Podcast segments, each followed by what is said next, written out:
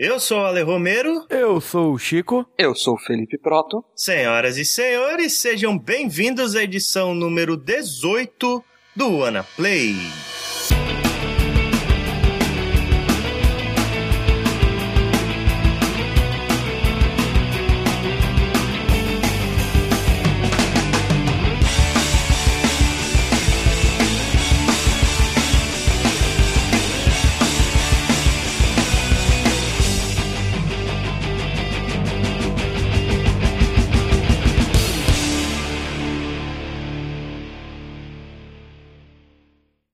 Vamos então para a leitura de e-mails e comentários do Wanna Play número 17 sobre Transistor.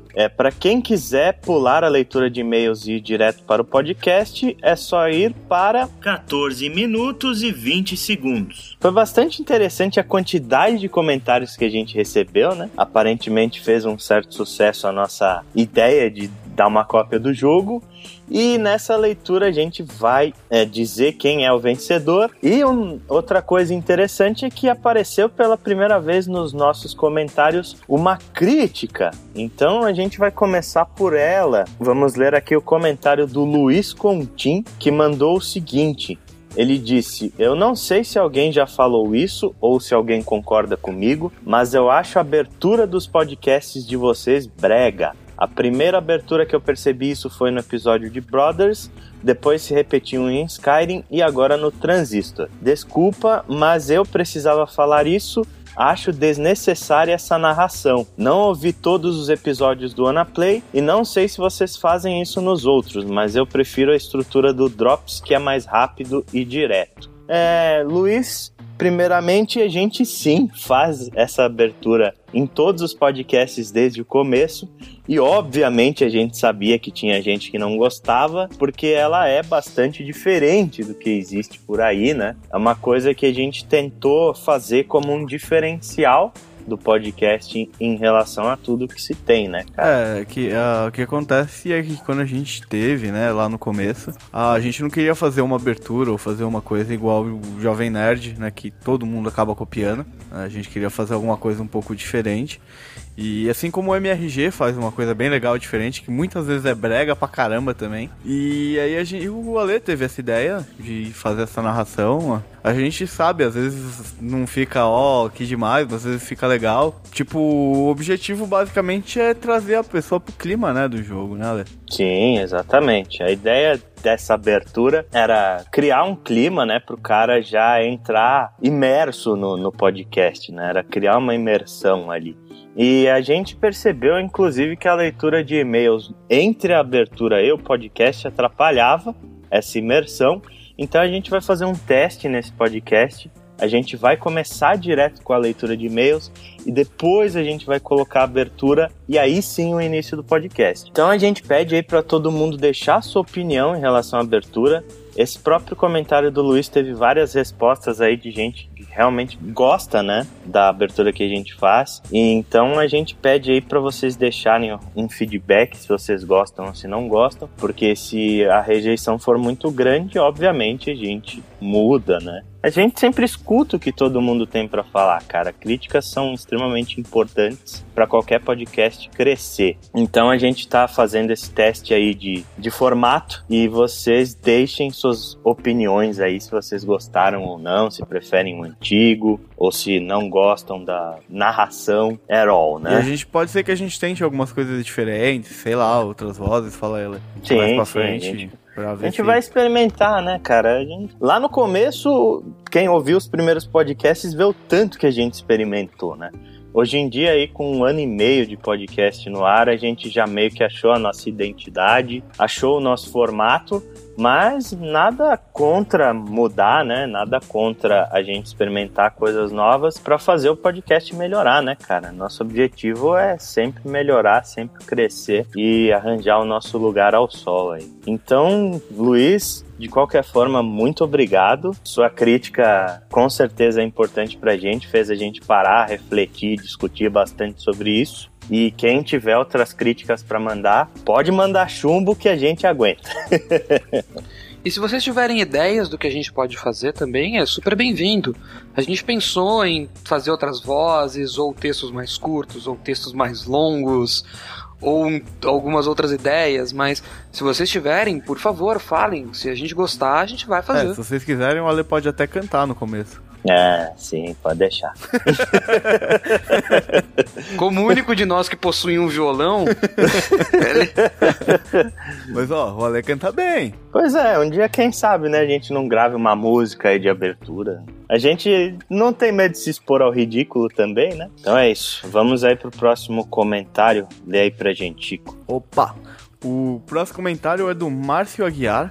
Ele fala pra gente aqui: Transistor está na minha wishlist desde que foi adicionado na Steam. Olhando o screenshot e vídeos do game, notei que a disposição do cenário se assemelham à disposição dos componentes de uma placa de circuito. Aliás, todo o design visual remete à eletrônica e a circuitos. A arquitetura e estilo deco ajuda muito com o clima opressor e sistemático proposto como status quo. Outro detalhe interessante que está na Wikipedia sobre o componente eletrônico transistor. Foi por meio de produtos japoneses, notadamente os rádios portáteis fabricados pela Sony, que o transistor passou a ser adotado em escala mundial. Será que isso influenciou na chegada da versão do console primeiro ao PS4? O que você acha, Proto?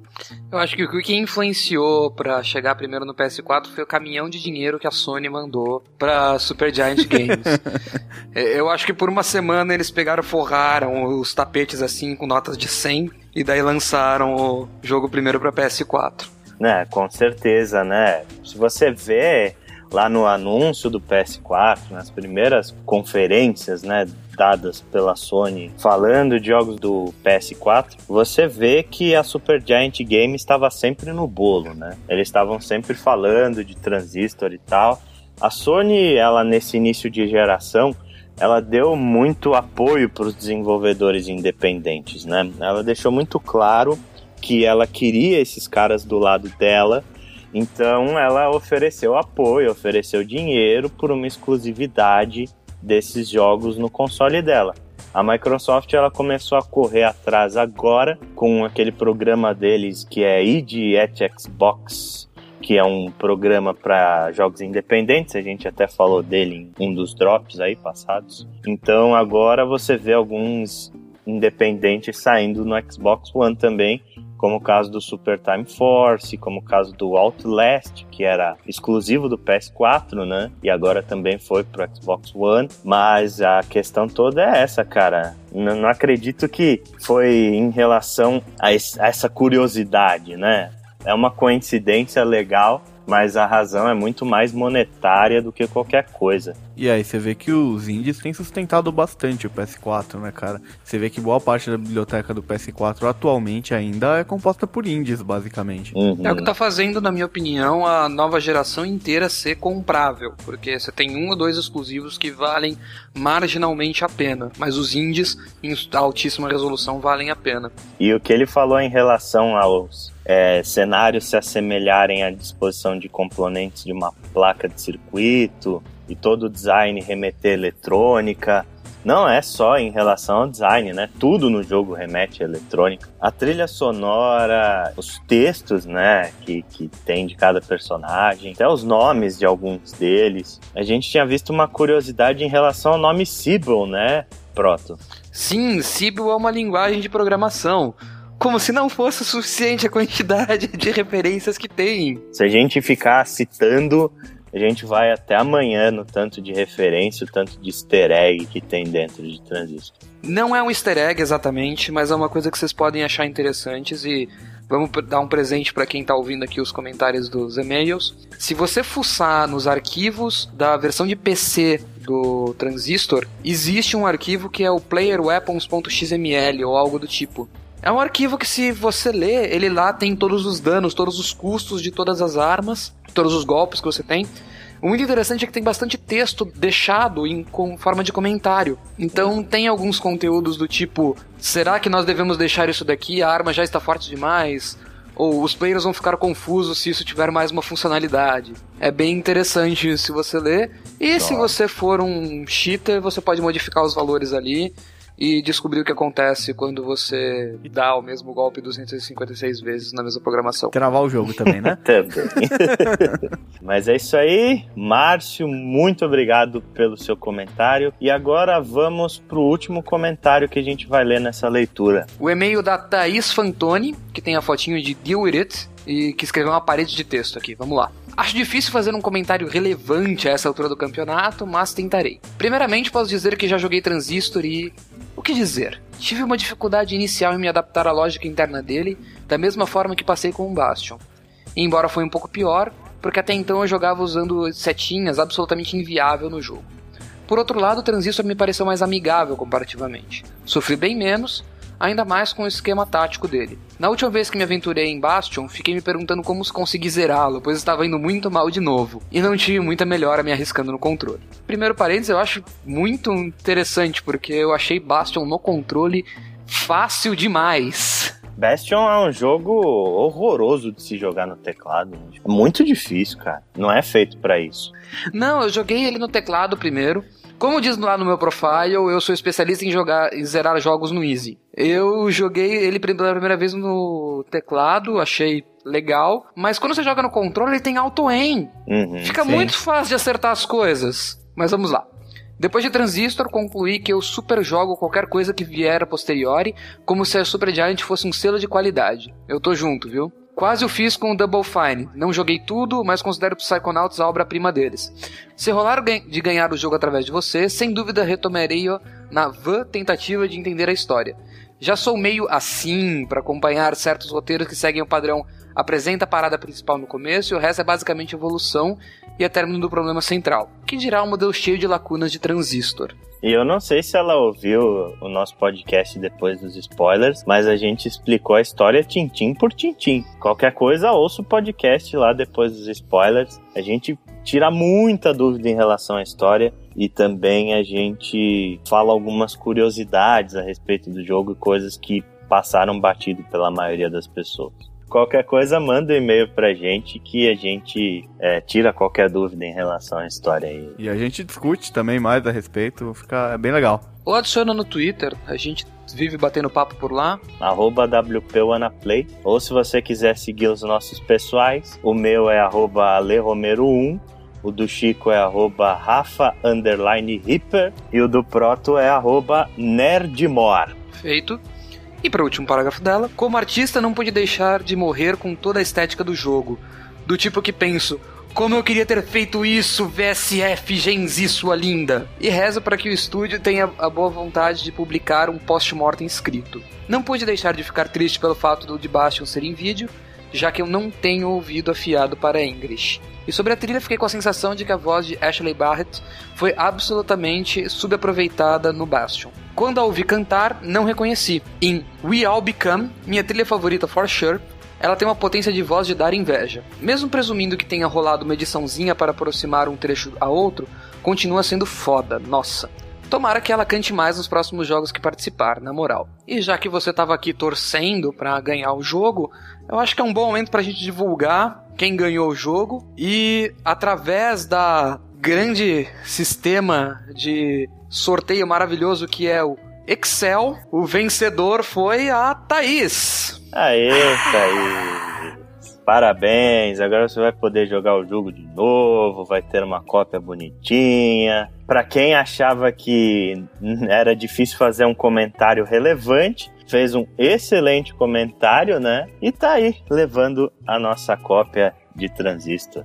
É isso aí, depois a gente vai entrar em contato com você via Facebook e a gente te passa a cópia na Steam. É isso, muito obrigado a todo mundo aí pelos comentários. Pra quem quiser mandar e-mail pra gente, é só mandar lá pro contato@wannaplay.com.br, beleza? Então, vambora pro podcast.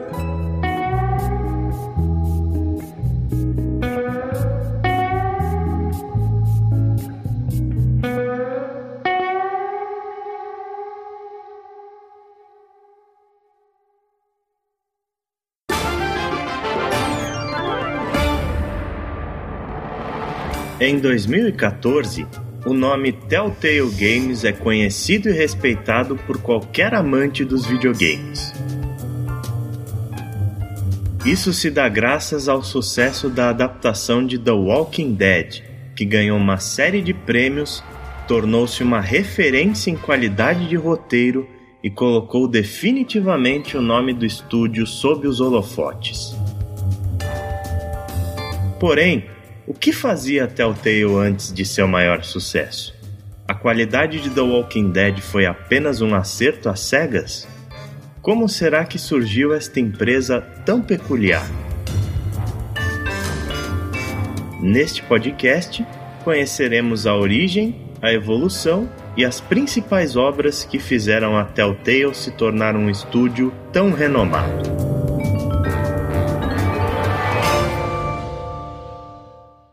Telltale Games. Hoje em dia, esse é um nome que todo mundo sabe, né, cara? Todo mundo reconhece. A Telltale, ela é um estúdio que ela atingiu um patamar muito grande de respeito e de reconhecimento, tanto da indústria, quanto da mídia, quanto dos jogadores. Isso porque em 2012 eles lançaram um jogo fantástico, que foi The Walking Dead, né? Que ganhou tudo quanto é prêmio que ele poderia ganhar. E é um jogo que ficou marcado na história como um dos jogos mais importantes dos últimos tempos e talvez até de todos os tempos, né?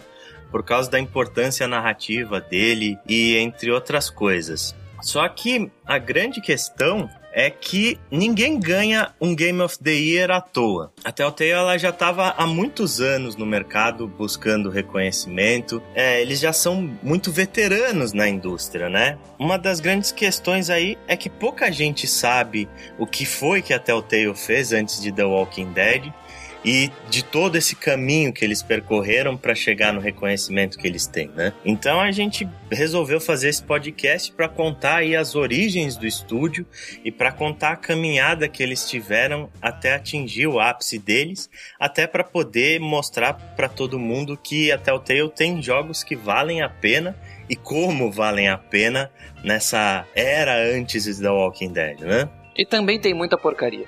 Tem, mas até essas porcarias que eles fizeram serviram como escalada, serviram como evolução da empresa, da equipe deles, até chegar nos grandes jogos que eles fizeram recentemente, né? Tipo Walking Dead, Wolf Among Us, né? Então você vê que foi uma escalada, você vê, quando você joga esses jogos mais antigos, você encontra elementos de todos esses jogos, desses jogos mais recentes, neles você vê, tipo, coisas que eles tentaram antes, que funcionaram, eles mantiveram, você vê, é muito legal você jogar, principalmente pegar uns mais antigos e ir jogando os mais recentes e tal, pra você sentir isso, né? Sim, dá pra ver claramente a evolução deles, mas também dá pra ver que dá pra usar muitos desses jogos como ferramenta de tortura.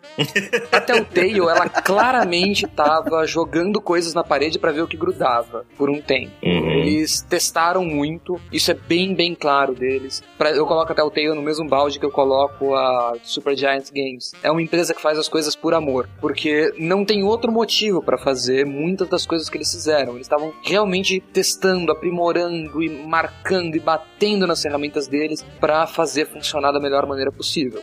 Sim, sim. Eles não tiveram lucro com várias obras que eles fizeram. Algumas deram até prejuízo, inclusive, mas mesmo assim eles continuavam insistindo naquilo, porque de fato eles acreditavam no modelo deles. A Telltale é um estúdio que ela tem uma filosofia muito clara e eles se apegam muito a isso, né? E com isso eles criaram uma identidade muito forte que hoje em dia ela é a marca do estúdio, né? Todo mundo, quando vê esses jogos, o cara já sabe, né? Quando ele vê um jogo point and click, por assim dizer, né? Que hoje em dia a Telltale, ela faz o que é uma evolução natural desse gênero. Quando o cara vê aquele jogo, ele já sabe que é da Telltale. As marcas deles estão por todos os lugares. É, né? O próprio nome da empresa, né, cara? Você ouve o nome da empresa, você tenta fazer uma tradução nele, você já chega, tipo, é praticamente jogos contando história, né? Exato. Telltale, né? Contar contos. Então você já vê, tipo, daí você já sente qual que era o objetivo deles. Não é simplesmente fazer jogos. Eu acho que o objetivo deles não era simplesmente fazer jogos, era contar histórias. Mas eu também acho que o objetivo deles era fazer piada, porque é muito impressionante o tom de humor que eles colocam em tudo que eles fazem. Eu não joguei Walking Dead ainda. É, então. Até o Walking Dead, sim.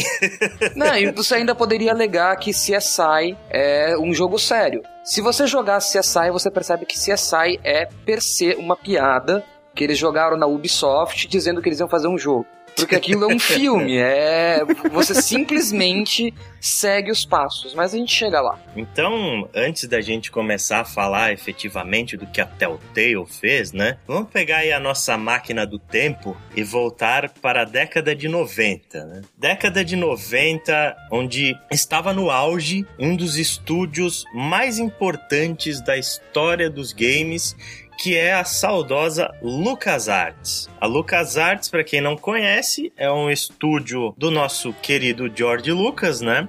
Assim como ele tinha a Lucasfilms, ele criou a LucasArts como uma divisão de jogos. Então, obviamente, esses caras, eles faziam muita coisa relacionada a Star Wars, a Indiana Jones e todas as IPs do George Lucas, né? Mas eles também tinham liberdade criativa para criar coisas.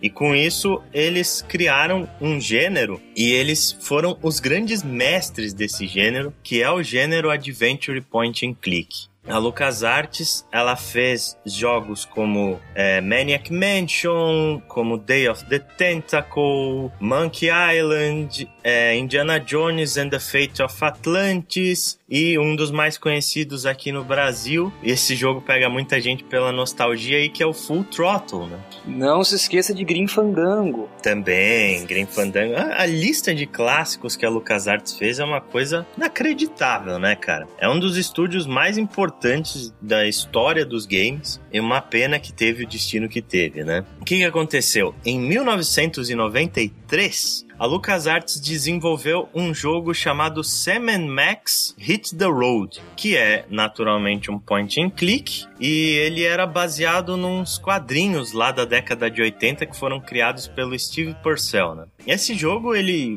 virou um jogo cult, assim como quase tudo que a LucasArts fez. O time de desenvolvimento ficou com um carinho enorme pelo jogo. Então, quase uma década depois, em 2002, a LucasArts estava trabalhando numa continuação do Sam & Max Hit the Road, que é um jogo chamado Sam & Max Freelance Police. E a ideia desse jogo, ele era levar a série Sam & Max pro mundo 3D e etc, etc.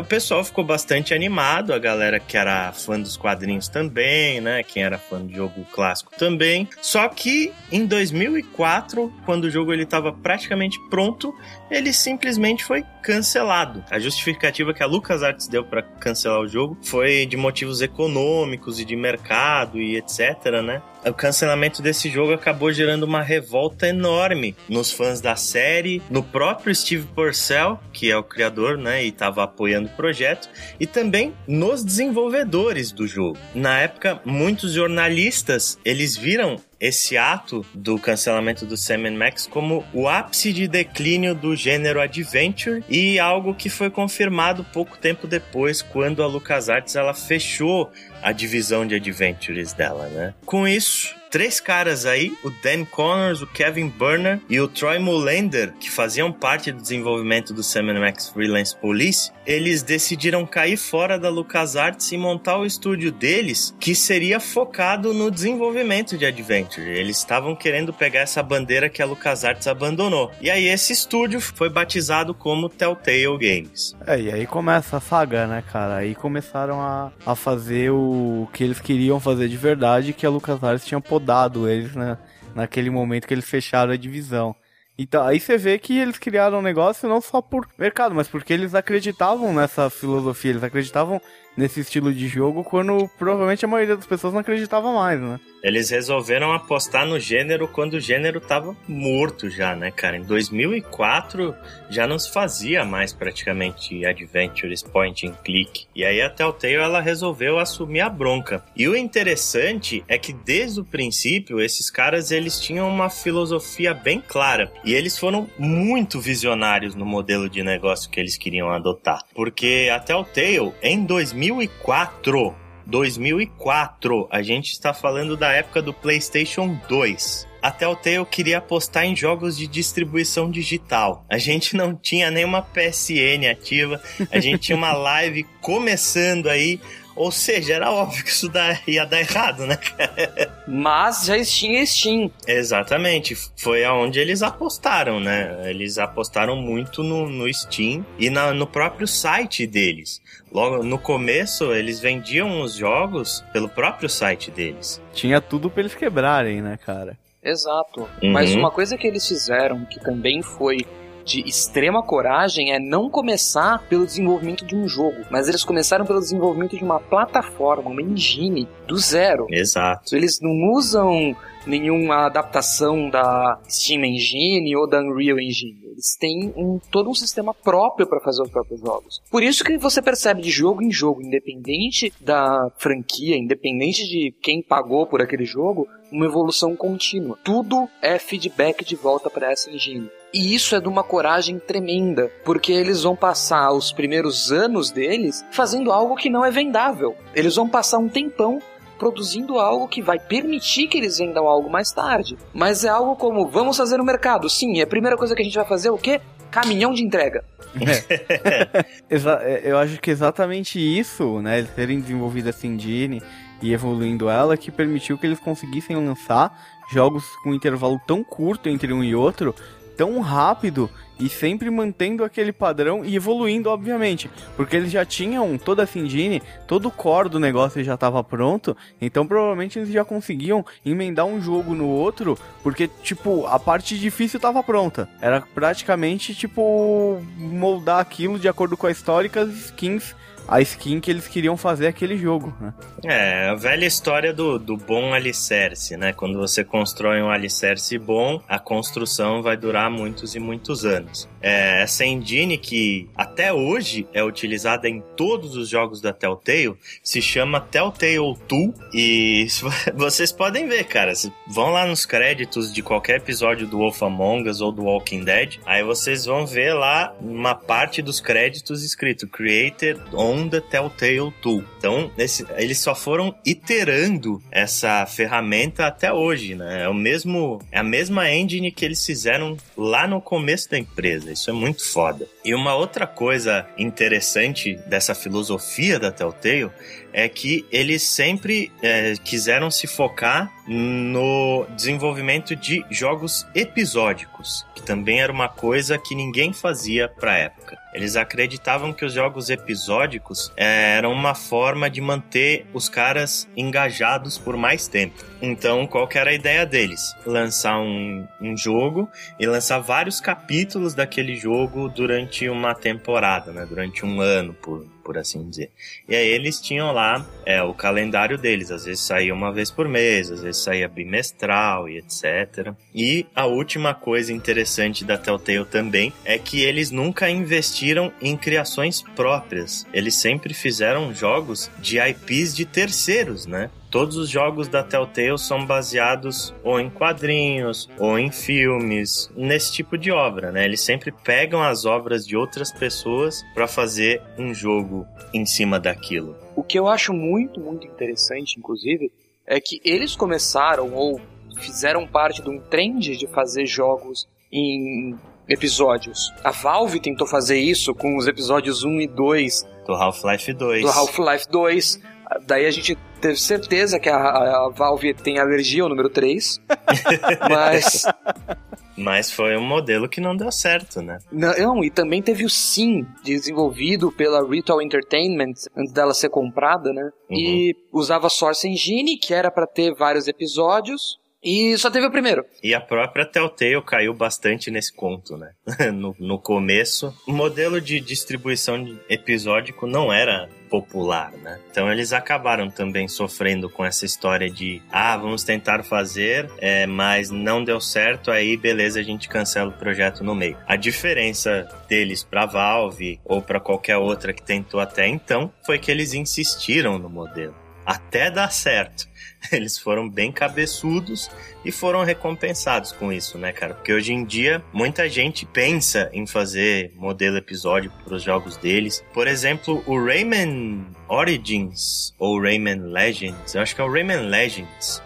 Era pra ser um jogo episódico, sabiam disso? Não, é? Mas no fim das contas os caras resolveram abortar a ideia e fazer um jogo inteiro.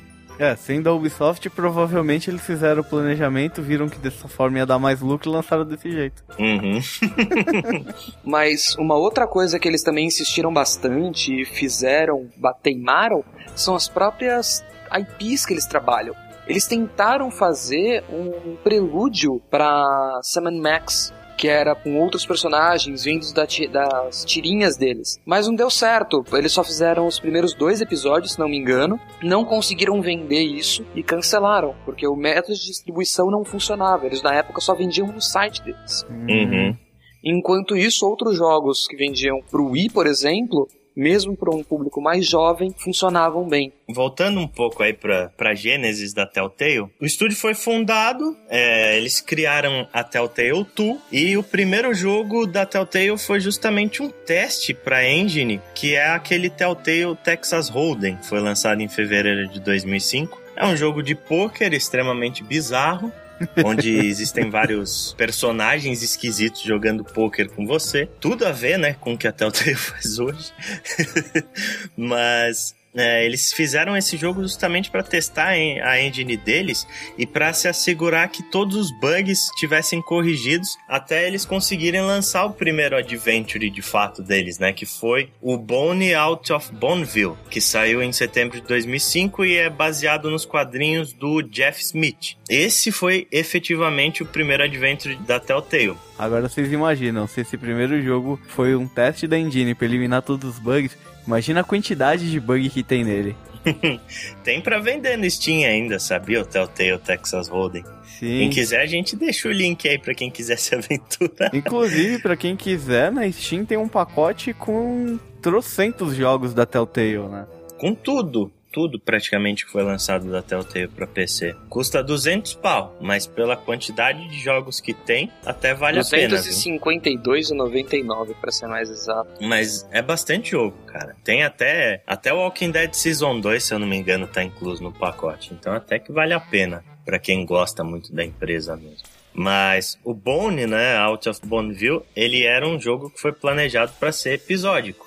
E aí ele acabou caindo naquilo que a gente falou. Ele só teve um capítulo, não deu certo e foi abortado. E aí, em 2006, um ano depois, eles tentaram fazer um novo jogo da série, que é o Bone The Great Cow Race, e também teve o mesmo destino. Aí então a Telltale, ela conseguiu uma parceria mágica com a Ubisoft para produzir jogos da série CSI. E o primeiro que acabou saindo foi o CSI Three Dimensions of Murder, que saiu na época para PC e para o PlayStation 2. E aí, depois a Telltale acabou lançando mais outros 3 jogos da série CSI. A gente teve o Hard Evidence, o Deadly Intent e o Fatal Conspiracy. E todos são lamentáveis de ruim. Essa parceria da Ubisoft, a Ubisoft detinha os direitos do CSI? Eles detinham os direitos para fazer os games de CSI e aí eles terceirizaram para Telltale. Entendi. Tanto que eles saem com a marca da Ubisoft só. Entendi. Exatamente. A Telltale é só aquele estúdio desenvolvedor terceirizado. Quem ganhou os créditos todos foram a Ubisoft e parabéns, né? Ganharam os créditos por 4 jogos horrorosos. Estão acostumados.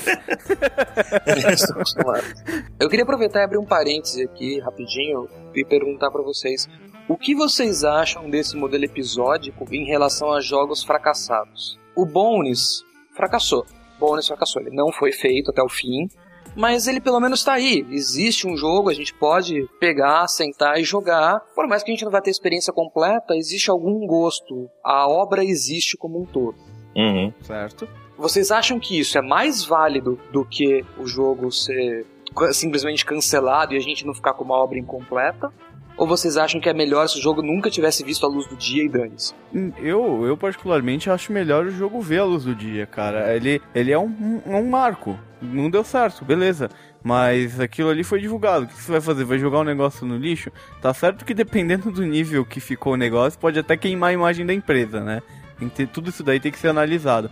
Mas como gamer, tipo, eu gostaria muito de ver Sempre que esse jogo é cancelado, vem alguma coisa, cara. E se, eu não joguei, mas se bobear, o capítulo tem um fechamento em si, né? Às vezes o cara nem fica com uma experiência tão incompleta assim.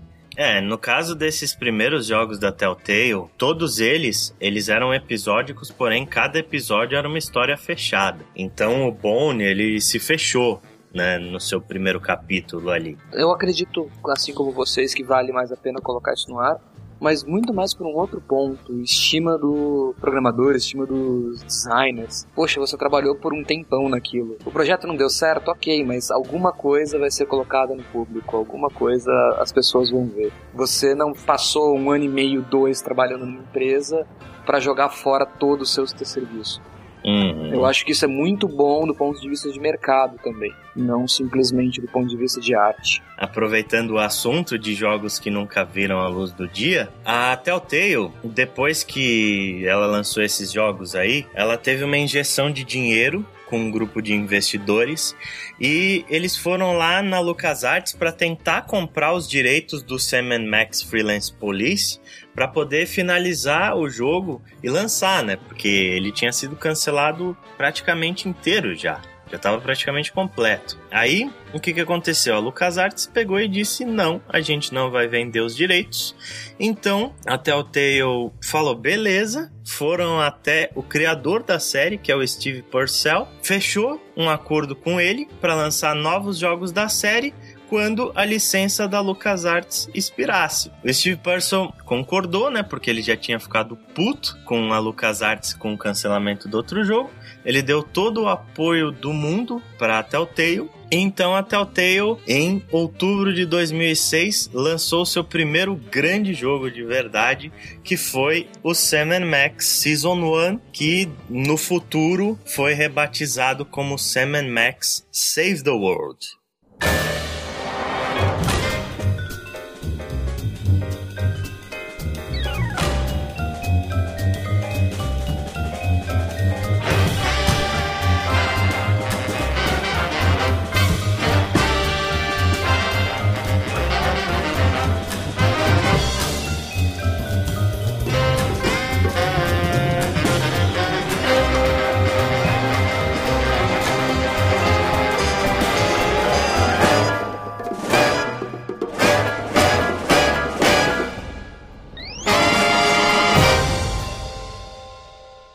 Por que esse jogo, no começo, ele se chamou Season 1? O público não estava muito acostumado com o modelo episódico, então eles resolveram chamar o jogo assim para demonstrar que iam sair vários episódios daquela obra, né? Para poder acostumar o público com isso. Aí depois, quando já tinham várias temporadas do Sam & Max aí, e que todo mundo já estava acostumado com o modelo episódico, eles rebatizaram o jogo para deixar no padrão que depois foi estabelecido nas temporadas seguintes.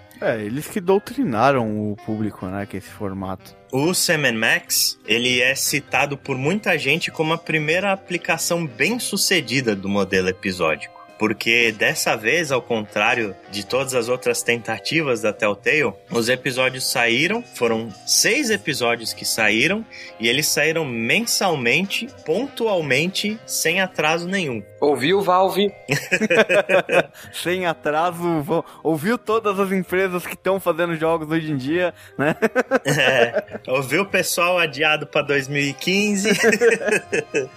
Sam & Max Save the World, ele é um adventure point and click naqueles moldes mais clássicos possíveis, né? Você não tem, por exemplo, uma movimentação livre com o seu personagem com um direcional. Você tem na tela um hand cursor e você tem que clicar no ponto você quer que o personagem vá para que ele se movimente até ali. E a jogabilidade, ela se consiste na resolução de uma série de puzzles e você tem que dialogar bastante com os personagens e também você tem que procurar objetos no cenário para que você possa usar eles nos lugares onde é cabido usar, né? Pra você ir conseguindo avançar no plot, né? Avançar na história. Ou ficar tentando usar só pra dar risada do que acontece, né? O que acontece bastante, né, cara? Ou, no meu caso, tentar ficar andando pra ficar nervoso com as coisas que dão errado no jogo.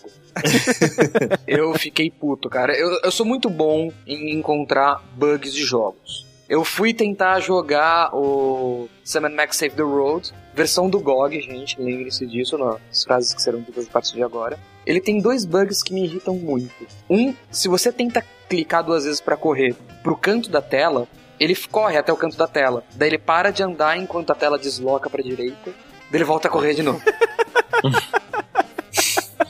Porra, mas isso deve ser muito engraçado, cara. É irritante, porque você tá tentando ir pra um canto e o cara não vai. E o cachorro fica ali. Ah! E ele tem um outro bug que é muito bizarro, que é, tem um momento que você tem que falar com a Sybil e ela simplesmente não está lá. Ela sumiu.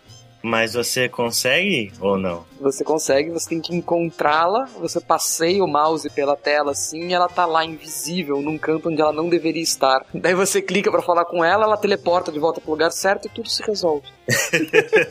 Mas esses dois bugs, até onde eu sei, só existem na versão do GOG. Certo, isso é importante. O Sam & Max, ele é um jogo bastante cômico. Ele tem um tom humorístico muito forte e ele conta as aventuras do Sam, que é um cachorro antropomórfico com personalidade bastante baseada em detetives clássicos, né? Quando eu vi o Sam pela primeira vez e vendo as linhas de diálogo dele, eu me lembrei muito do Inspetor Clouseau, da Pantera Cor-de-Rosa, aquele estilão de um cara que fala de uma maneira muito rebruscada, mas ele é um pateta no fim das contas. E o Max, né, que é o companheiro dele, ele é um coelho totalmente sociopata, personalidade absurdamente psicopata, tudo ele quer resolver com violência. Todos os diálogos dele basicamente terminam em querer atirar em alguém ou jogar alguma coisa na cabeça de alguém. E é um dos personagens mais foda que eu já vi, cara.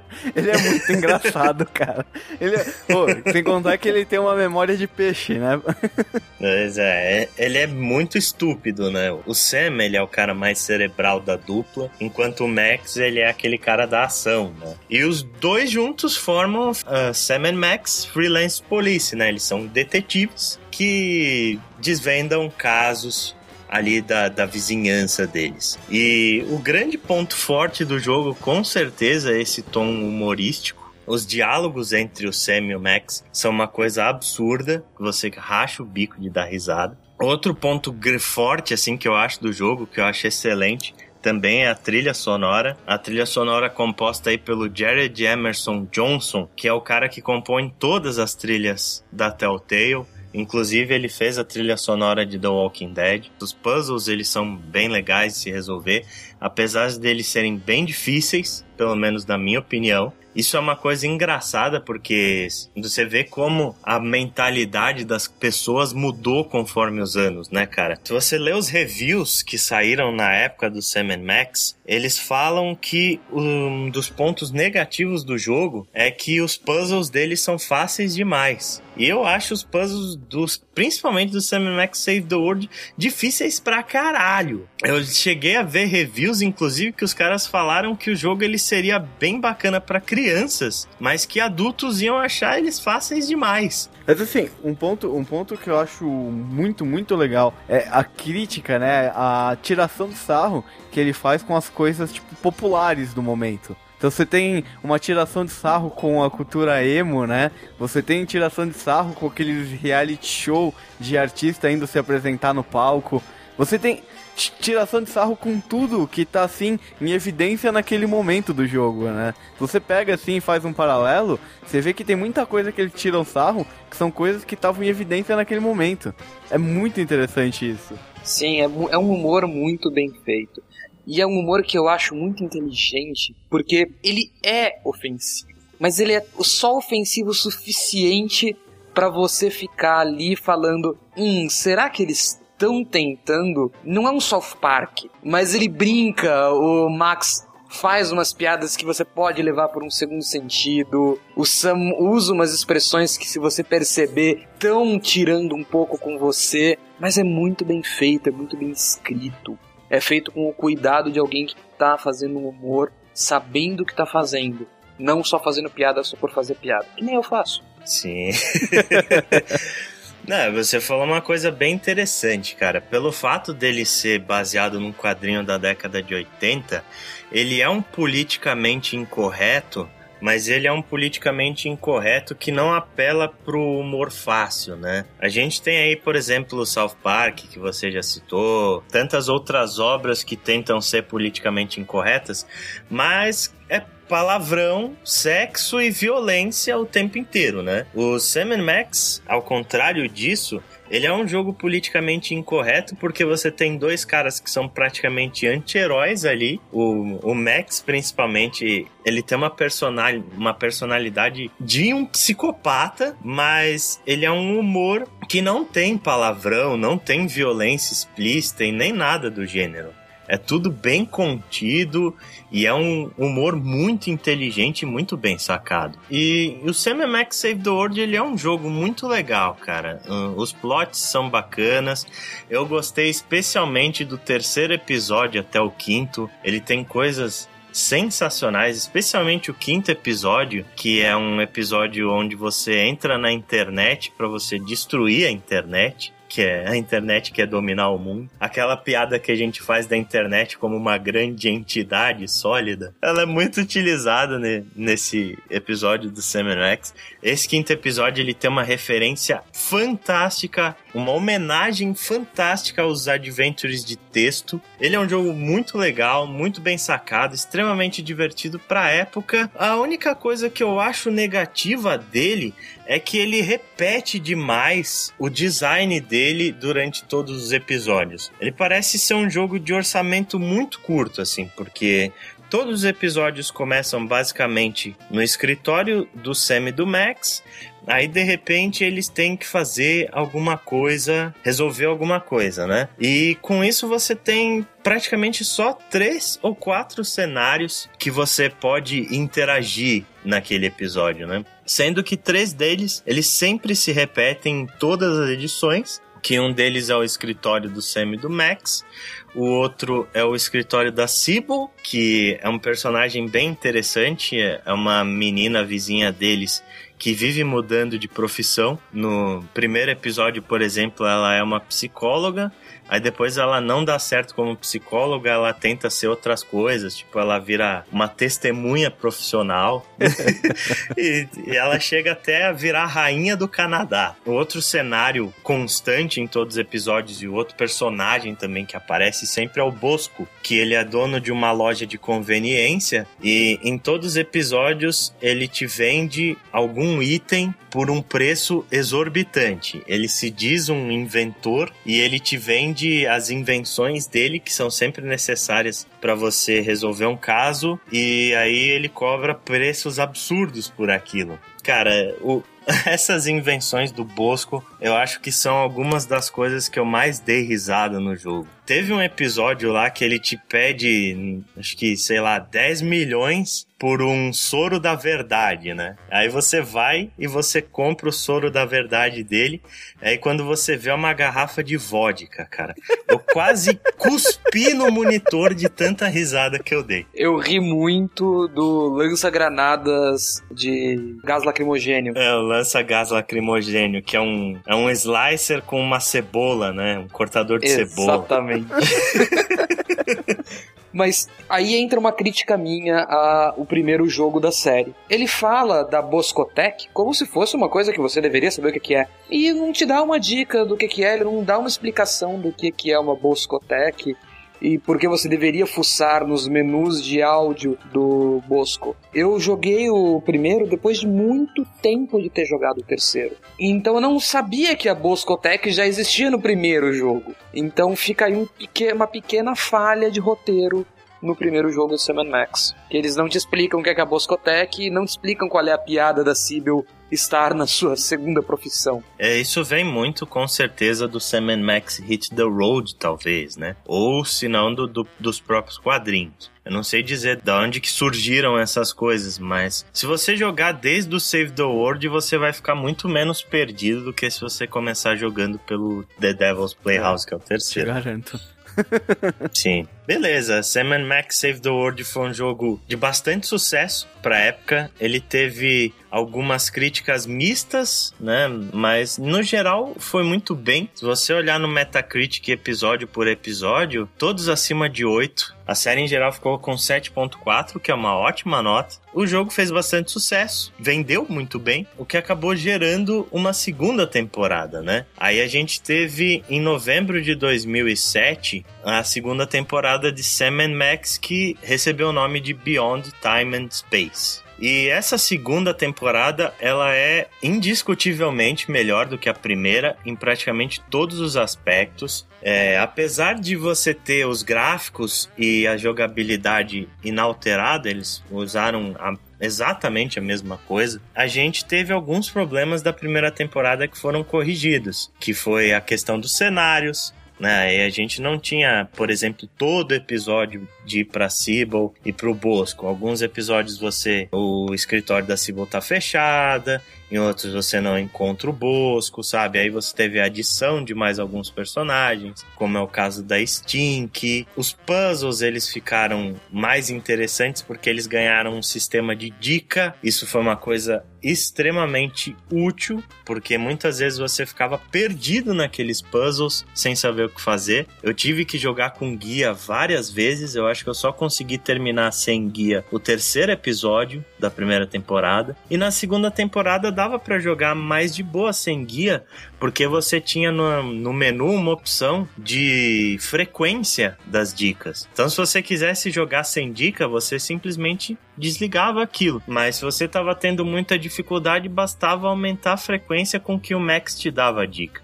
E aí você conseguia resolver os puzzles mais facilmente, né? E a segunda temporada, ela é tão legal quanto a primeira em termos de enredo. Eu acho que ela é até mais engraçada porque os temas, eles começam a ficar muito absurdos. Você tem, por exemplo, zumbis e vampiros. Você tem alienígenas em outro capítulo.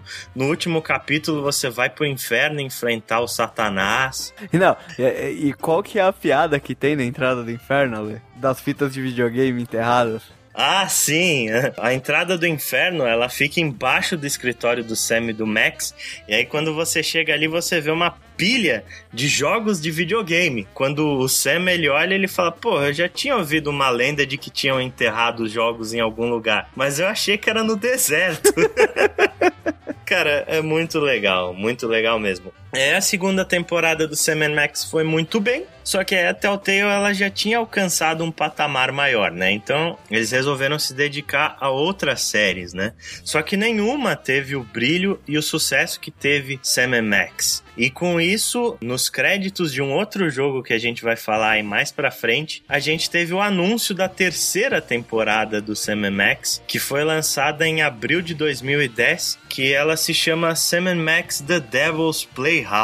E aí você percebe, né, que conforme vai passando os jogos, eles vão perdendo completamente a noção e vão colocando coisas mais absurdas na história, né? O primeiro ainda tá um pouco mais pé no chão. O segundo, eles já começam a dar uma vacalhada. O terceiro, eles falam: o que a gente põe nesse jogo? Sei lá, mano. Sim, enfia qualquer coisa. Um cérebro falante, um macaco alienígena. Põe qualquer coisa aí. É incrível, cara. Essa terceira temporada, ela tem o plot mais absurdo de toda a série. É realmente isso que o Chico falou. O Sam & Max, ele começa com uma coisa mais sóbria. Na segunda temporada, eles já falam de algumas coisas mais absurdas. E na terceira temporada, eles chutam o balde sem dó. Eu gosto mais do final. Os últimos momentos do terceiro são hilários. O Devil's Playhouse, pra mim, é de longe o melhor jogo da série. Eu acho que todo mundo vai concordar com isso, né, cara? Foi uma evolução muito natural das coisas. Do primeiro pro segundo, a gente teve uma transição bem suave, né? A gente só teve, basicamente, uma mudança de roteiro. Mas do segundo pro terceiro jogo mudou tudo. Por exemplo, a jogabilidade clássica de point and click, aquela que a gente estava falando de você clicar num ponto até o personagem se mover até ali, isso foi abandonado porque eles viram que isso não era muito prático para quem jogava em consoles, né? Então eles acabaram abandonando essa questão do point and click e eles colocaram a movimentação livre com direcional e com WASD no teclado. Só gostaria de citar um detalhe bem interessante do lançamento do Sam & Max, é que ele foi lançado, foi uma das primeiras promoções de crossover com o Team Fortress. Ele lançou e quando você comprava ele na pré-venda, você ganhava a arma do Max, a arma do Sam, brasão do Sam e a cabeça cortada do Max. Como um chapéu, né? Que é um chapéu. Só pra vocês entenderem o quão legal é isso, esse chapéu hoje vale no mercado mais ou menos uns $150. Caramba. Então se você comprou aquele jogo na pré-venda... Parabéns. Você tem uma relíquia. O que mais que a gente teve de mudanças legais aí na jogabilidade? Além da movimentação livre, a gente teve aí os pontos de interação com o cenário, eles ficaram bem mais claros. Porque quando você passava perto deles, ele apontava um cursor em cima de onde você conseguia interagir. E além disso, você conseguia navegar entre os pontos de interação com os shoulders do controle. Uma coisa muito boa também é que o inventário ele passou a ser acessado através de um botão. Nos outros Sam & Max você tinha uma caixinha no canto esquerdo da tela onde você tinha que clicar com o cursor e aí ele abria os itens que você tinha no teu inventário. Ficou muito mais prático nessa versão você apertar um botão e aí inclusive você tinha ali a possibilidade de ler a descrição de cada item. A interface de diálogos ficou diferente, no outro jogo você só tinha as próprias frases, nesse daqui você tem um avatar do Sam ali no meio, você podia escolher numa roda. E uma das melhores coisas, mais interessantes, é que nos outros dois jogos você praticamente só jogava com o Sam. O Max ele ficava andando pelo cenário e ele interagia em cutscenes quando você conversava com alguém ou utilizava um item. No The Devil's Playhouse, o Max ele se tornou uma parte essencial da jogabilidade, porque logo no começo do jogo ele ganha poderes psíquicos. Você coloca poderes psíquicos pra um psicopata. Ah, é uma maravilha. É uma beleza. E inclusive um desses poderes é uma forma genial assim que eles deram pra dar dicas dos puzzles. Que você tem um item que você consegue fazer o Max prever o futuro. Então você aponta aquele item pra alguns dos personagens e você vê como o cara resolveu aquele puzzle, mas não de uma forma direta, né? Você só vê ele dando uma dica de como ele resolveu aquilo. Isso é muito foda, cara. Foi uma ideia muito genial. E é genial ao ponto de que mais pra frente eles usam isso como parte do storytelling, né? Sim. Existe um momento em que você tem que fazer isso pra a história continuar. Tem vários pontos que você tem que fazer isso. Exato, e é muito interessante que esse ponto específico que eu tô falando, eu não quero dar spoiler, é o que mostra que o vilão do jogo é extremamente inteligente. Mais um ponto pro storytelling bem montado da Telltale, que eles estão fazendo histórias onde o vilão tem um plano que não envolve os heróis. Uhum. Repare em todas as histórias de jogos que você já jogou, quantos vilões envolvem o herói no plano. E você vai perceber várias histórias ruins. Mais uma coisa muito interessante desse jogo foi a evolução gráfica que ele teve em relação aos anteriores. A gente teve um avanço muito grande, cara, especialmente no quesito de iluminação e dos ângulos de câmera. É completamente diferente. Nos primeiros jogos a gente tinha praticamente uma câmera fixa num ponto do cenário e você andava por ali até passar por uma próxima tela, por assim dizer. No caso do Devil's Playhouse, você tem vários ângulos de câmera diferente que valorizam os cenários. Alguns cenários parecem muito maiores. Você pega, por exemplo, acho que o mais absurdo de todos é o Stinks. A lanchonete da Stink é uma coisa completamente diferente de um jogo pro outro. A iluminação é toda diferente, o ângulo de câmera faz com que aquele lugar pareça ser muito maior. Outro ponto legal também, a gente teve uma quantidade de cenários muito maior. Inclusive tem um mapa no DeSoto, que é o carro que eles utilizam, com diversas localidades que você pode ir. E o interessante é que esse jogo ele acabou não saindo pro Xbox 360, sendo que, por exemplo, Sam & Max Save the World não saiu para o PS3. Então, para quem quiser jogar os três jogos da série, ou você tem os dois consoles, ou você tem que ir atrás de jogar no PC, cara. Porque não existem os 3 jogos da série em todos os consoles. Então vale mais a pena você já pegar o pacote lá do Steam com todos os jogos. A GOG também te ama, caso você prefira seus jogos sem DRM. É. E sem a Cibble. Será a Cibble um DRM? Será a Cibble?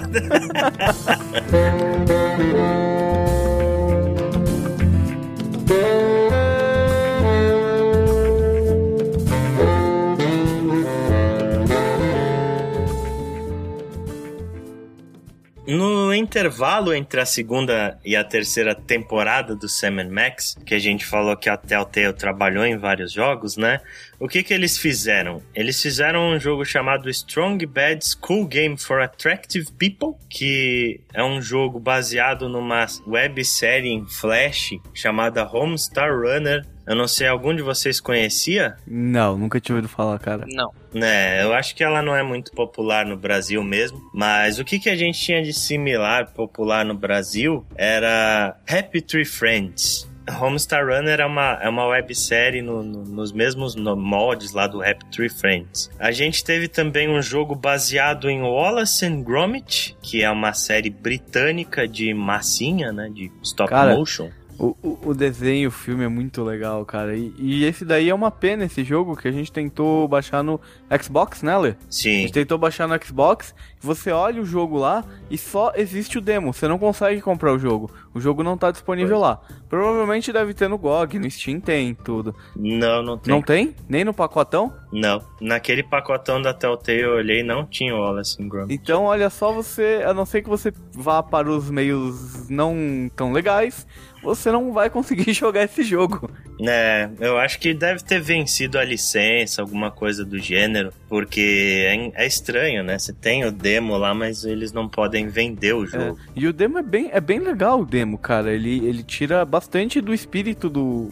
Pra quem assistiu o desenho, né, e tal, ele tem muito espírito daquilo. E eu particularmente, eu fiquei com vontade de jogar, mas não dá. Aí a gente teve esses jogos, a gente teve o CSI Deadly Intent, aí fantástico também, saiu nessa época. Porém, a gente tinha aí um outro jogo que acabou chamando mais a atenção. Em 2008, aconteceu uma troca de presidentes lá na LucasArts. Lembra da LucasArts? A gente teve aí a saída do Jim Ward, que foi o cara que entrou como presidente da LucasArts em 2004, durante essa época, inclusive, que o Freelance Police foi cancelado e depois foi o cara que não quis vender os direitos para Telltale terminar o jogo. O Jim Ward, ele saiu da LucasArts e entrou o Daryl Rodrigues, né?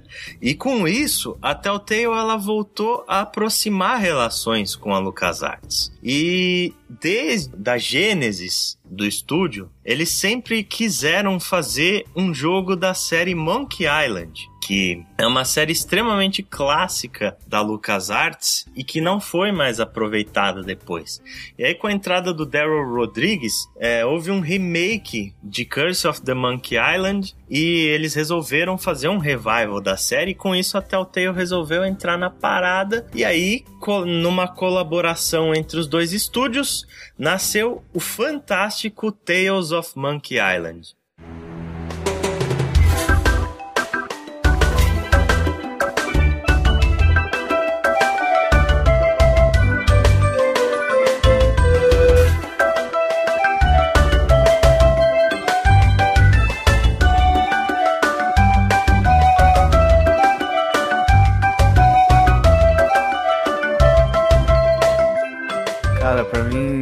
Melhores jogos deles. Eu arrisco dizer que, se bobear, esse é o meu jogo favorito da Telltale, lado a lado ali com The Walking Dead. Sim, é melhor que The Wolf Among Us. Sim, é melhor que Back to the Future. Tales of Monkey Island é um jogo incrível. Sabe aqueles jogos que você começa e termina com um sorriso no rosto? Foi assim que eu me senti jogando esse jogo. Desde o início do primeiro capítulo até o final do quinto, eu joguei com um sorriso no rosto. A série, ela conta a história de um personagem chamado Guybrush Threepwood. Mighty Parrot.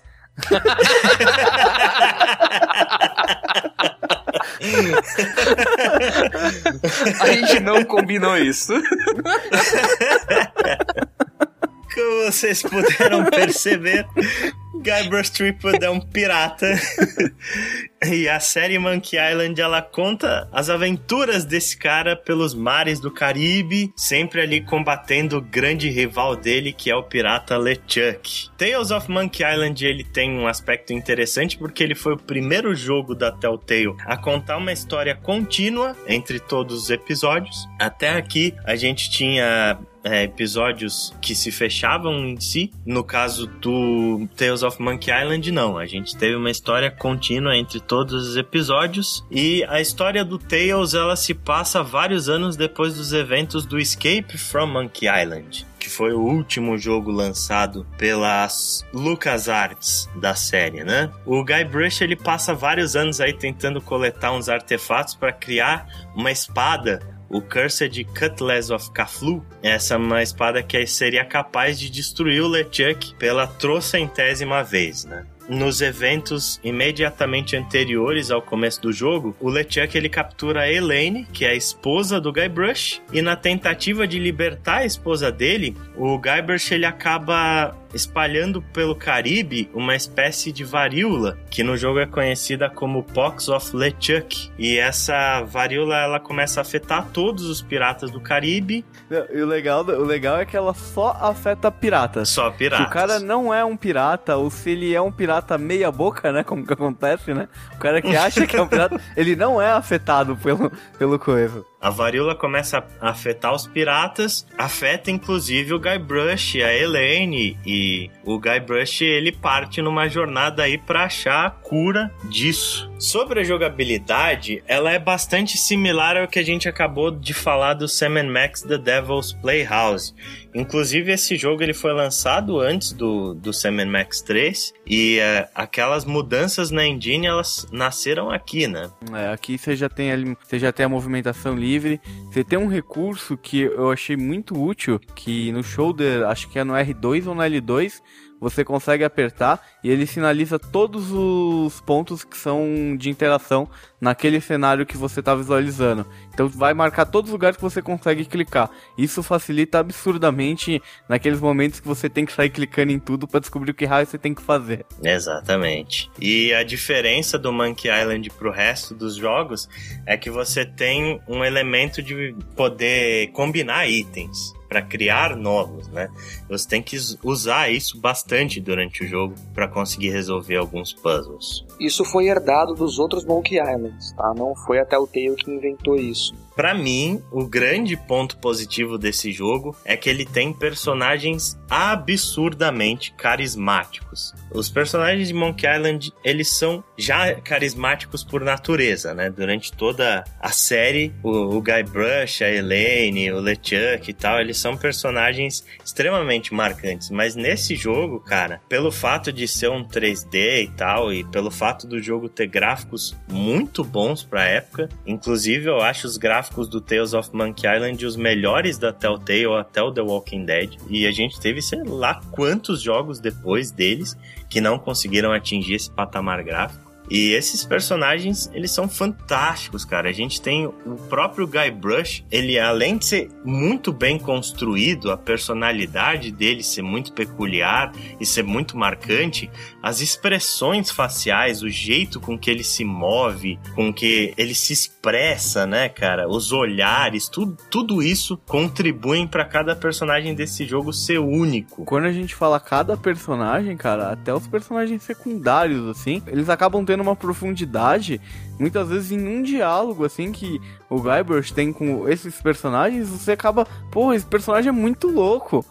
Eles conseguem construir os personagens de uma forma muito complexa, assim, muito simples. Você consegue entender o personagem, às vezes, em um diálogo que o Guybrush tem. Falando de personagens secundários, você vê personagens, às vezes, com pontas muito pequenas na história, roubando a cena, né?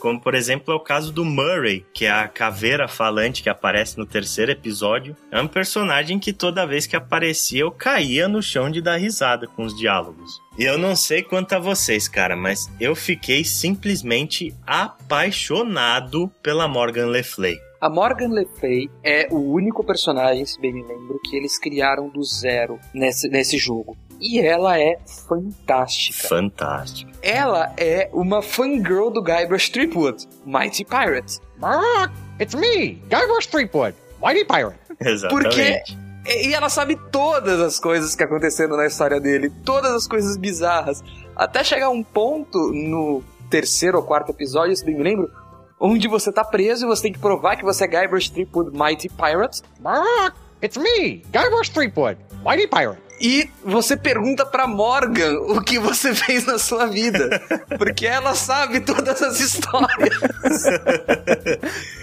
E o melhor de tudo é que ela é uma caçadora de piratas e ela tá atrás do Guybrush porque ela precisa prender ele, né? Cara, ela é um personagem maravilhoso, maravilhoso.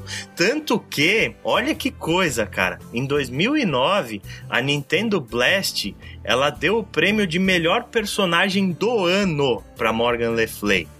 É, a Morgan é foda. Os puzzles desse jogo são muito legais. O destaque aí, que eu achei o puzzle mais legal do jogo, mais interessante, mais inteligente, é logo no primeiro episódio, existe uma caça ao tesouro, onde você tem que achar um tesouro enterrado numa floresta, e essa floresta, ela é randômica. Então você tem que olhar um mapa que os caras te dão e prestar atenção nos sons da floresta para você conseguir achar o caminho até o tesouro, né?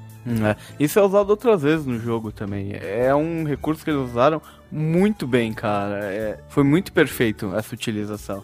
E assim, eu achei uma coisa legal. A maioria dos puzzles, eu achei que eles são relativamente muito lógicos, né? Tipo, você consegue associar uma coisa a outra, a maioria das vezes, tá? Você consegue associar uma coisa a outra e entender mais ou menos o que você tem que fazer. O jogo, pra mim, é definido por esses puzzles e pelas piadinhas que são feitas pelos puzzles e como o jogo tá tirando com a sua cara o tempo todo. Tem um pirata que é colecionador de action figures. Uhum. E daí você faz a action figure do pirata ninja pra ele. Isso pra mim é um tapa na cara da internet que tá discutindo se ninjas são melhores que piratas há uma década. E detalhe, que o pirata ninja é o action figure mais raro que tem, né? No... tipo, eles têm raridade.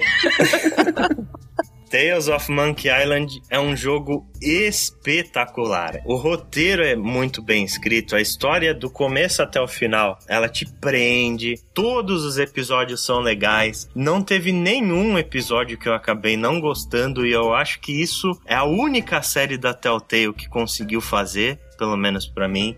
Até The Walking Dead, até o Wolf Among Us, tem alguns episódios que eu não acho tão bons, mas Monkey Island é ótimo do começo até o fim e é um jogo indispensável. Eu recomendo pra todo mundo esse jogo, mesmo se você nunca teve contato com a série Monkey Island. Eu fui um cara que nunca jogou os Adventures clássicos da LucasArts. E mesmo assim eu amei o jogo de paixão. Uma pena que eu acho que a gente não vai ver uma continuação desse jogo, né, cara? Porque a LucasArts faliu, foi fechado o estúdio e os direitos dos jogos eu sei lá com quem que é que ficaram, né? Provavelmente estão com a Disney. E a Disney, ela é meio inflexível, ela gosta de desenvolver os próprios jogos dela. Então, eu não sei se a gente vai conseguir ver uma sequência de Tales of Monkey Island. Mas o jogo, ele foi um sucesso, tanto de crítica quanto de público. Podem olhar as notas dele em todos os cantos aí para vocês verem como é um jogo extremamente aclamado. E Tales of Monkey Island, ele foi o jogo mais vendido da Telltale e ele só foi superado no final de 2010 por um outro jogo que a gente vai falar daqui a pouquinho. Depois de Tales of Monkey Island, a gente teve o período de 2009 e 2010 foi muito agitado para Telltale. Eles lançaram a terceira temporada do Sam & Max. Eles publicaram um game episódico que foi desenvolvido por um estúdio chamado Strandlooper. O jogo se chama Hector Badge of Carnage.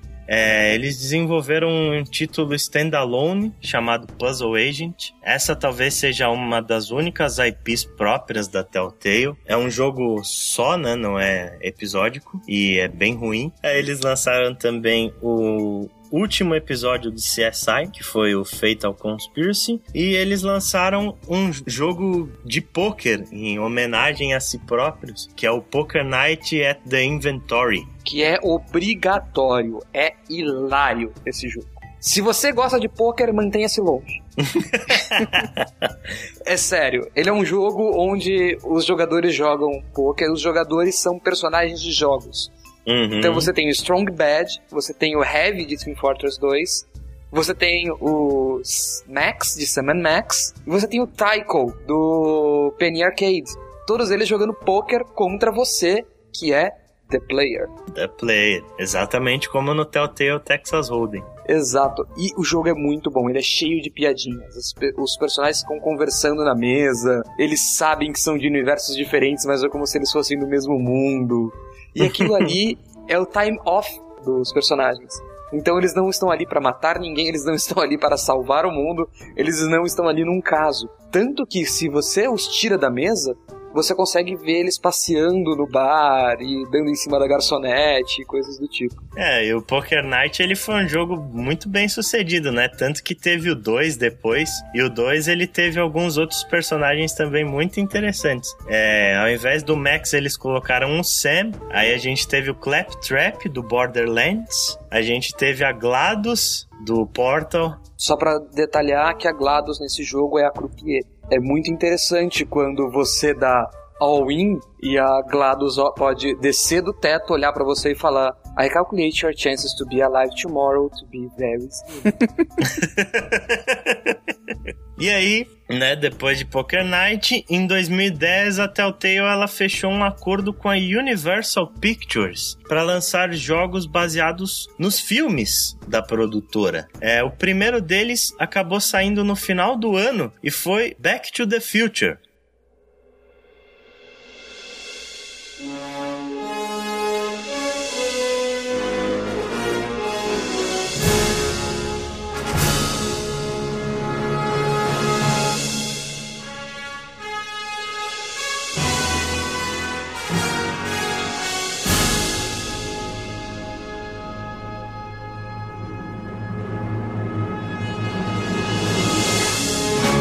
Assim, o ponto desse jogo que acho que eu sou muito fã do Back to the Future, dos três filmes, do desenho animado e tudo mais.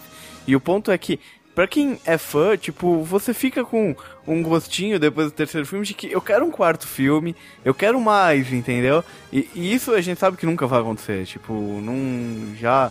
Jamais do que falar que não vai rolar um quarto filme do Back to the Future. E aí você vê o jogo, e o jogo ele se passa...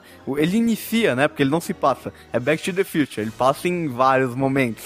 Mas ele é iniciado exatamente 6 meses depois do terceiro filme. E ele tem...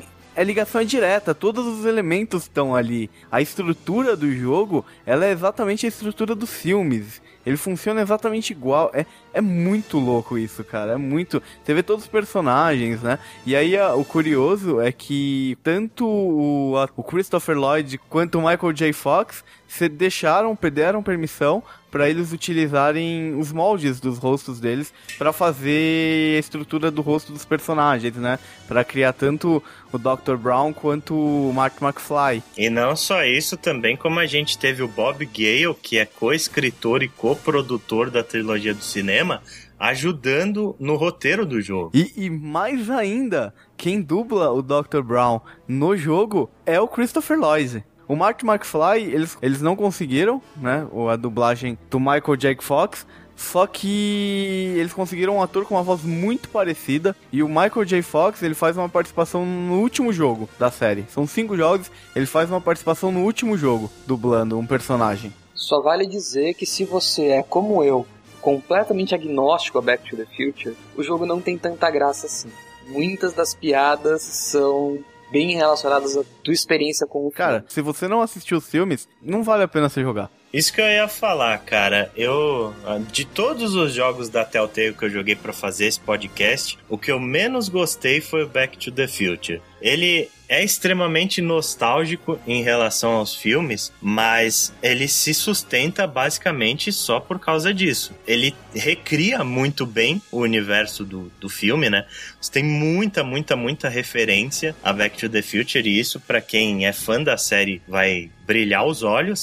Só que em vários aspectos ele não me prendeu muito. O roteiro eu não achei tão bom. Os personagens, eles não são tão interessantes. Especialmente porque os gráficos do jogo são bem ruins. Você percebe que cada personagem, ele não tem mais do que 3 ou 4 expressões diferentes. Ah, isso é verdade. E aí você percebe ele sempre fazendo as mesmas caras ali. Isso acaba fazendo com que eles fiquem pouco memoráveis, né? Se você lembrar, por exemplo, do Dr. Brown no filme e comparar ele com um personagem do jogo, não dá nem graça. Mas né? Isso porque o Dr. Brown, ele é um dos personagens mais bem feitos. E ele é, inclusive, ele é o personagem que tem mais variações. O jogo, ele é basicamente, ele foca muito no Dr. Brown. Ele conta a história do Dr. Brown, né, e variações dessa história, obviamente tá falando de Back to the Future, então sempre dá merda. O jogo, ele começa, né, ele tem um enfoque muito grande na juventude do Dr. Brown,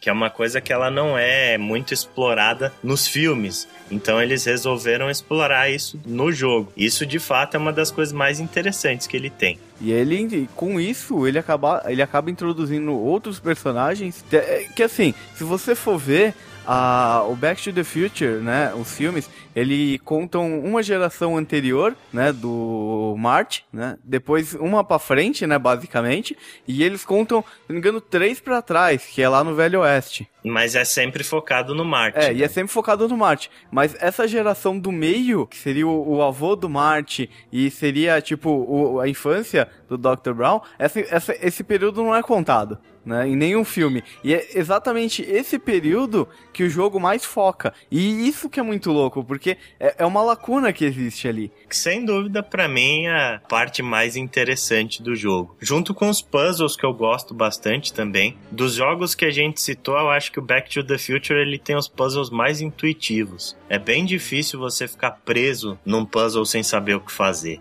Ele tem um sistema de dica deles, mas muitas vezes você nem precisa utilizar, porque você saca logo de cara qual que é a resolução daquilo. Mas um grande problema do jogo, cara, é que ele tem problemas seríssimos de controle. Os controles do Back to the Future, eles são extremamente bugados. Especialmente nas transições de tela, as direções do controle ficam loucas, sabe? Pra cima vira pra baixo, pra esquerda fica pra direita. Aí você tem que parar um tempo na tela até o controle se resolver pra onde ele quer ir, pra você conseguir andar normal.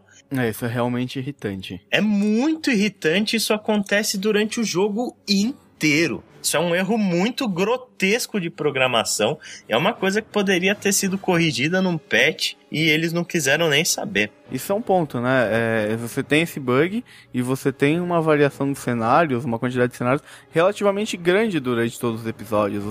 Os cenários variam, você vê vários pontos de Hill Valley, né? O jogo se concentra em Hill Valley, como a maioria como os filmes também se concentram em Hill Valley. Então, você vê que tem vários elementos ali, tem o relógio, obviamente, não dá nem falar que tem o relógio, né? E isso então acaba atrapalhando muito, porque você tem muito corte de cena de um ambiente pro outro do jogo.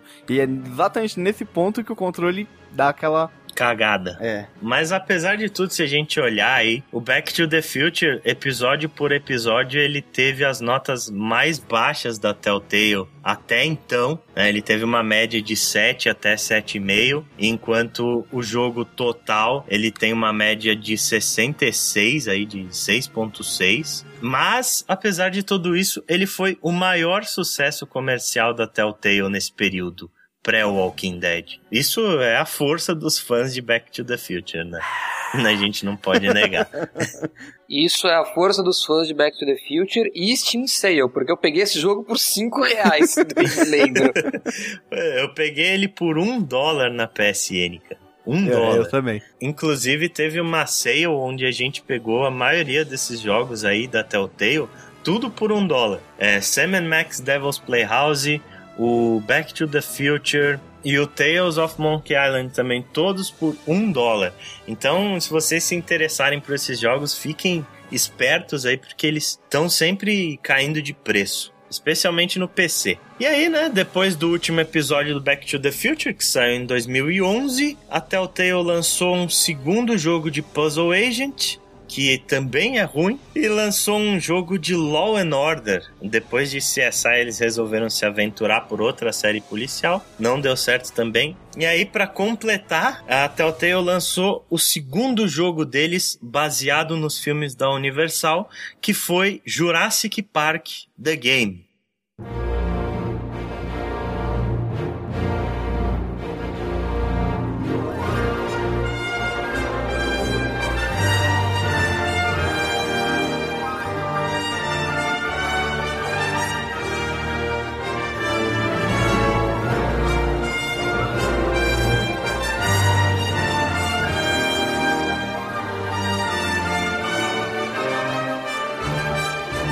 Esse jogo, ele é tido por muita gente como um jogo desastroso, muito ruim, mas na realidade eu acho que ele é um pouco injustiçado, porque ele não é tão ruim quanto pintam, sabe?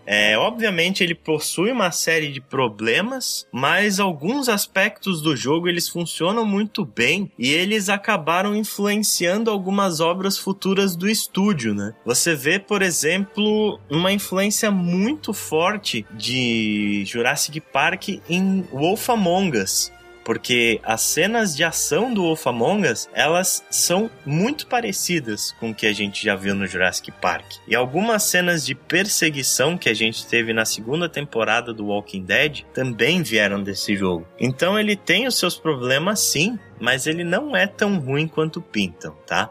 A história dele, ela se passa em dois momentos, que é naquela parte onde o Dennis Nedry, né, que é o gordinho lá, ele recolhe umas amostras de DNA dos dinossauros e enquanto ele tá tentando vender aquilo para outras pessoas, ele acaba sendo morto e derruba aquelas amostras. E a outra parte do jogo, ela se passa após os acontecimentos do primeiro filme, depois que o Dr. Hammond e os protagonistas lá, eles caem fora da ilha. Você controla uma série de personagens. A princípio é uma mercenária que estava atrás das amostras de DNA e um pai que acaba ficando com a filha na ilha depois da evacuação. E aí depois você tem alguns outros personagens sendo introduzidos na trama, como os caras que estão lá para resgatar esse pai e filha, e uma doutora que estava lá fazendo umas pesquisas e acabou ficando para trás também. A grande curiosidade desse jogo é que, ao contrário de todas as outras obras da Telltale que a gente falou até aqui, o Jurassic Park, ele não é um adventure point and click. Ele é um jogo on rails, baseado em Quick Time Events. A jogabilidade dele lembram bastante os jogos da Quantic Dream. Inclusive, na época, quando estavam anunciando esse jogo, eles falaram que o jogo lembrava Heavy Rain. E, de fato, em alguns aspectos, ele lembra mesmo, porque ele é praticamente só isso. Ele é uma história interativa e as interações que você faz são através dos Quick Time Events. Assim, eu joguei um pouco, depois eu fiquei muito puto no começo, e aí depois eu dei uma nova chance, joguei um pouquinho, e realmente vi que eu tinha tido um overreacting. Uhum. E realmente o jogo não é tão ruim, não. Em outras plataformas ele deve ser melhor, porque no PS3 ele é desastroso com relação a travar. Ele tem muitos problemas de execução, né, cara? Mas assim, eu acho que um dos pontos fortes e uma das grandes acertos da aposta é ele explicar, né, ele contar algo que fica em aberto no primeiro filme. Né? Pra quem assistiu o filme, sabe que a cena simplesmente acaba com ele derrubando ali e não explica direito o que acontece. Tem uns diálogos que tentam explicar, mas é uma coisa que fica bem no ar, né? E eles explicarem esse ponto, né, e depois, o que aconteceu depois na ilha, porque o segundo filme se passa muito tempo depois. Exatamente, e uma parte do jogo ele linka com o segundo filme, porque ele explica como os dinossauros sobreviveram na ilha até o segundo filme. Então, isso eu acho que foi o grande acerto do filme, mas novamente, eu acho que é um jogo que provavelmente, se você não assistiu o filme ou não gosta do filme, não vai te agradar. Com certeza não. Você não vai entender muita coisa, vai se perder. E, assim, eu acho que o grande ponto desse jogo é que o quê? O que que te passa os dinossauros, principalmente no filme e tudo mais? Aquela sensação de desespero, de tipo, puta que pariu, eu preciso correr daqui de qualquer jeito e tudo mais, né? E o jogo consegue, com esse elemento de Quick Time Event, ele consegue te passar esse desespero. Você tem várias cenas que você tem que fugir dos dinossauros, e isso e aquilo, e agir rápido, e apertar rápido, e ele te passa essa sensação de, pelo amor de Deus, eu preciso sair daqui. Tipo, ele consegue te dar essa adrenalina da fuga do dinossauro ali. Então, eu acho que esse é um ponto que o jogo acerta muito bem. O resto ele erra bastante. Pois é. Eu gosto muito, muito, muito das cenas de ação desse jogo. Tem uma cena no primeiro episódio onde você tá no meio de uma luta entre um T-Rex e um Triceratops e você tem que controlar dois personagens no meio daquilo tentando fugir. Cara, dá uma descarga de adrenalina animal. O terceiro episódio é muito bom, porque ele se foca bastante em ação do começo ao final, e ele tem um foco enorme nos Velociraptors, né? Eu acho que, como o Chico falou, o jogo ele acerta muito, muito, muito nas cenas de fuga e nas cenas de ação. São bem legais. Outra coisa que ele acerta bastante também é no clima tenso que ele tem. Durante a maior parte do jogo você tá em território dos dinossauros, então você fica com aquela sensação de que você vai ser atacado a qualquer minuto. Então você fica ali com o controle na mão esperando que de repente vai aparecer alguma coisa para clicar e você vai ter que fazer aquilo desesperadamente para não morrer. Isso é uma coisa muito legal também. Agora, os grandes defeitos, né? Os gráficos do jogo, eles são terríveis, são muito, muito, muito ruins. Eles lembram jogos do começo da geração, sabe? Se você olhar o Gears of War 1, é um jogo mais bonito do que esse Jurassic Park. O ponto é que os personagens, eu acho que eles são muito mal construídos, né, cara? São os personagens, eles são completamente dispensáveis. Ele tem uma coisa que você controla muitos personagens ao mesmo tempo. Especialmente lá pro terceiro episódio, você tem 6 ou 7 personagens que você pode controlar e acontecem coisas patéticas, tipo um cara discutindo com o outro e você respondendo pelos dois. Abre árvore de diálogos dos dois personagens discutindo e você tem que escolher a resposta de um e a resposta de outro. Isso não faz o menor sentido. Outro grande problema dele também, como o Chico falou, é a questão da execução, né? O jogo ele tem uma ideia muito boa que é muito mal executada. No PS3 ele sofre bastante com queda de frame rate, ele sofre bastante com travamento, ele sofre muito com loading, tem loading pra caralho, de uma cena pra outra, ele tem um loading até que bastante demorado. Então, na execução ele falha muito grande, mas é um jogo com boas ideias, cara. E você vê nesse jogo vários elementos que foram utilizados depois tanto no Walking Dead quanto no Wolf Among Us, cara. Você vê vários elementos ali. Nessa jogabilidade, por exemplo, no Wolf Among Us você vê bastante uso. Eu acho que os gráficos, eles seguem uma linha, não são bons, mas seguem já uma linha tendenciando para aquilo que a gente vê. Uhum. Então, é assim, né? E só para estragar a infância da galera que curte, né? O Tiranossauro Rex enxergava melhor que uma águia. Ele enxergava qualquer pessoa parada, tá?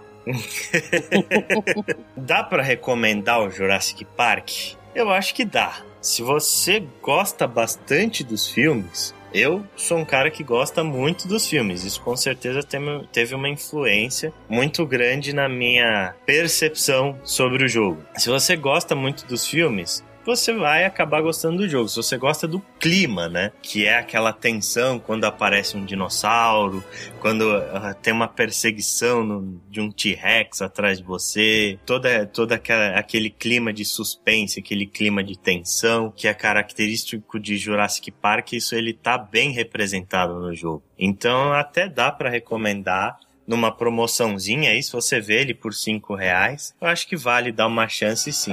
Mas não paguem full price nesse jogo e não vão esperando a melhor coisa do mundo, porque ele é bem tosco na questão da execução, dos gráficos e dos bugs. Eu acho que ele cai no mesmo ponto do Back to the Future, cara. Tipo, se você é fã, tipo, vale a pena, vale o esforço aí e aguentar um pouquinho de estresse por causa dos bugs.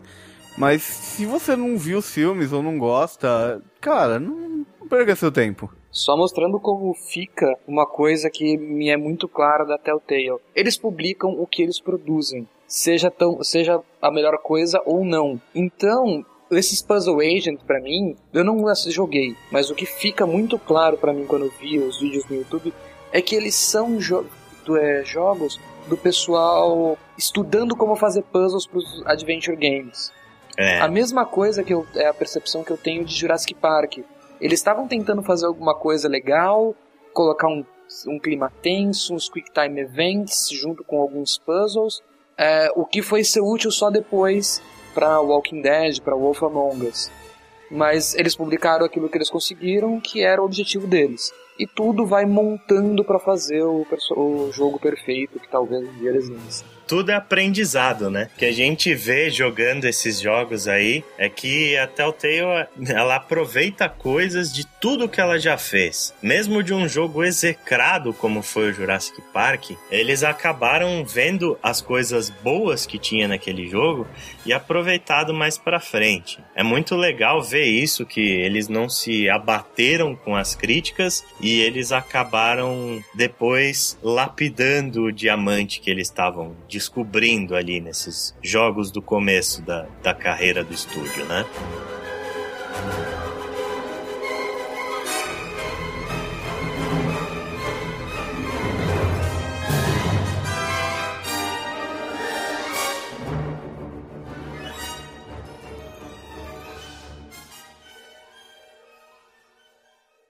E aí depois, né, veio 2012, um ano aí que eles fecharam um contrato com a Warner pra lançar jogos baseados em alguns universos aí. Ah, mas já? E aí eles lançaram alguns joguinhos bem interessantes. E só que isso é um assunto para um outro momento, né? Isso é um assunto para um outro podcast, né? Yeah. Por enquanto, essa foi a nossa discussão sobre os anos iniciais da Telltale. Espero que a gente tenha convencido vocês de que esses caras são diferenciados e que eles não vivem só de Walking Dead. A gente teve uma carreira brilhante desses caras antes e que tem jogos que valem muito a pena ser conferidos. É isso. A gente fica por aqui. Um abraço pra todo mundo e até a próxima. Falou, galera. Até.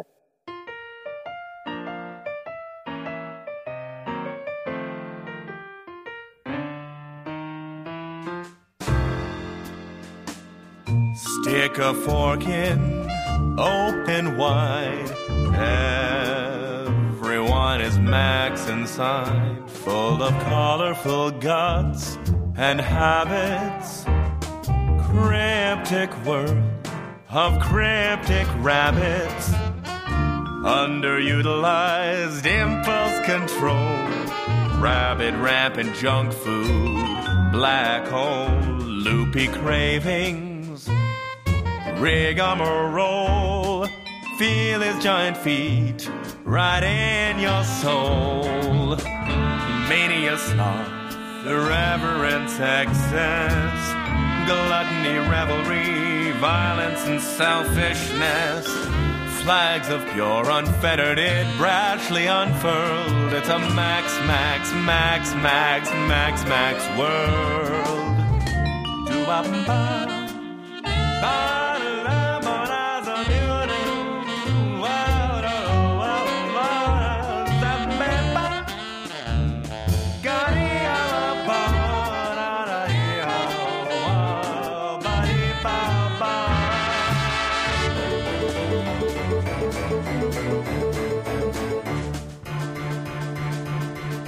Everyone's a sandwich of naivety and cynicism. Everyone's a salad of disinterested fantasism. Everyone's a walking beaker of potential cataclysm. La la la la la la la la la la la la la. Everyone's refracted through a protoplasm prism. Stick a spork in deep inside.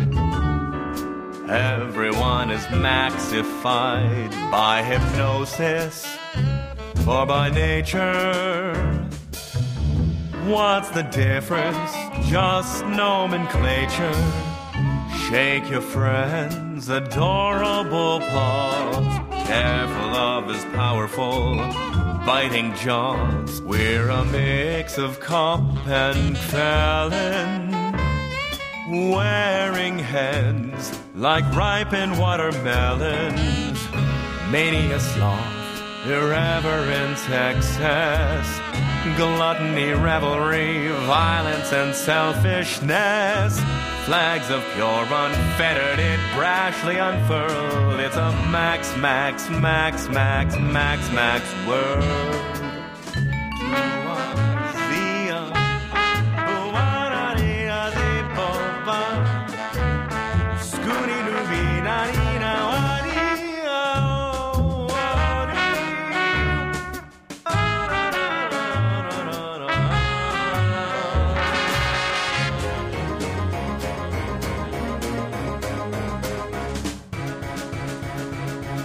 Reality is tenuously tied up like a sagging wall. Morality in motion like a squirmy burlap bag of dwarfs. Formality's impossible when all of us are lagomorphs. Lagomorpho, lagomorpho, what the hell's a lagomorph? It's kind of like a rodent, but for minor technicalities.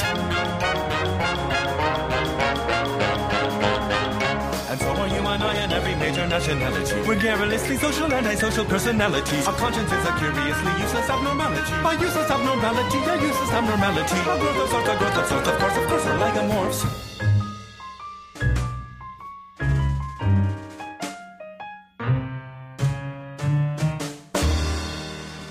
Unmitigated, unreserved, unquestionable excess, larkiness, sharkiness, snarkiness, and selfishness. Flags of pure, unfettered, it brashly unfurled. It's a max, max, max, max, max, max world.